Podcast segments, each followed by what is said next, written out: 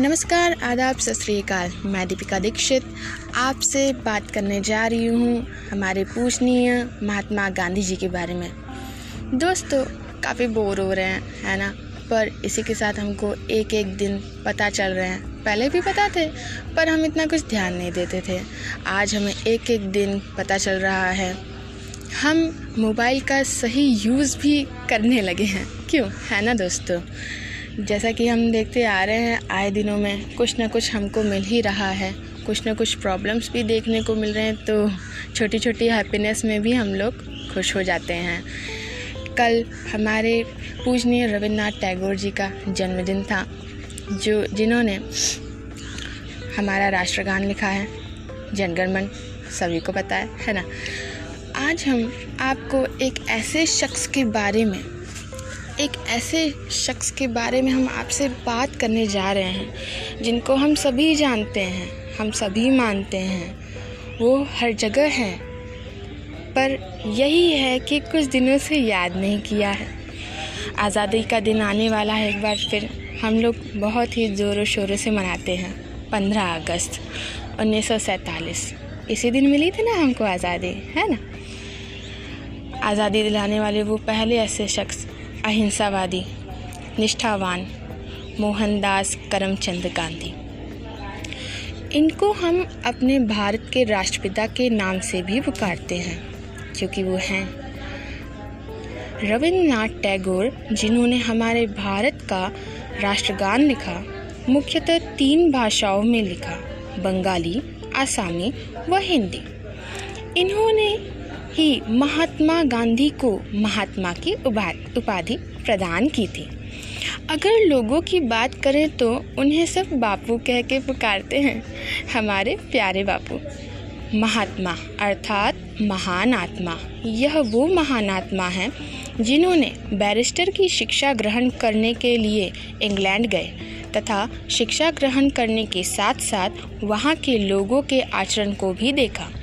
मोहनदास करमचंद गांधी जी का जन्म 2 अक्टूबर अठारह सौ उनहत्तर ईस्वी को हुआ था। इनके पिता श्री, इनके पिता श्री करमचंद गांधी, इनकी माता पुतली बाई उनका विवाह तेरह वर्ष की अल्पायु में हुआ था। आपका भी तो बर्थडे मनाया जाता है ना?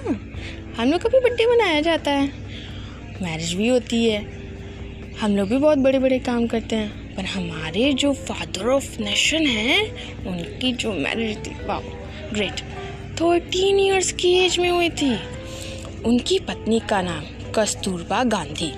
इनके चार पुत्र एक बड़ा बेटा, एक उससे छोटा बेटा, एक उससे छोटा बेटा और एक सबसे छोटा बेटा। ऐसा करके चार पुत्र थे उनके।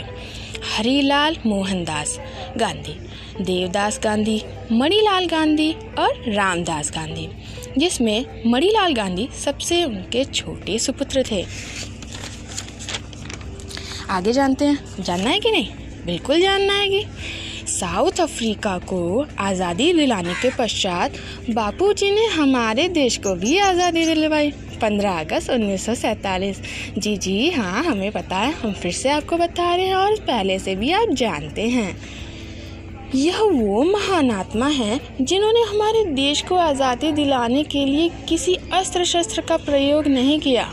हम्म जी, ध्यान रखिए, न बंदूक, न तलवार, न कोई धनुष बाण समझे कि नहीं? इसलिए इन्हें अहिंसावादी भी कहा जाता है।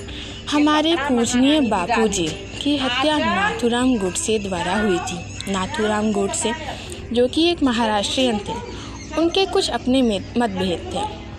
अंततः उनकी मृत्यु मतलब कि हमारे श्री बापू जी की मृत्यु 30 जनवरी 1948 में हुई। ये वो वक्त था जिस दिन हमारे बापूजी हमारे हमारे सबको छोड़कर चले गए थे। हमार हमारी तरफ़ से आप सभी को निवेदन है कि आने वाले 15 अगस्त को, आज़ादी के दिन को याद करने के साथ साथ उस ऐसे इंसान को भी याद करिए जिसने हमारे देश को आज़ादी दिलाई। आज़ादी का मतलब क्या होता है? यही कि हाँ इधर उधर घूमना या जो मन में आए वो बोलना नहीं, आज़ादी। पहले क्या था कि हम अपने फैसले खुद नहीं ले पाते थे। हमारे भारत का कोई कानून नहीं था।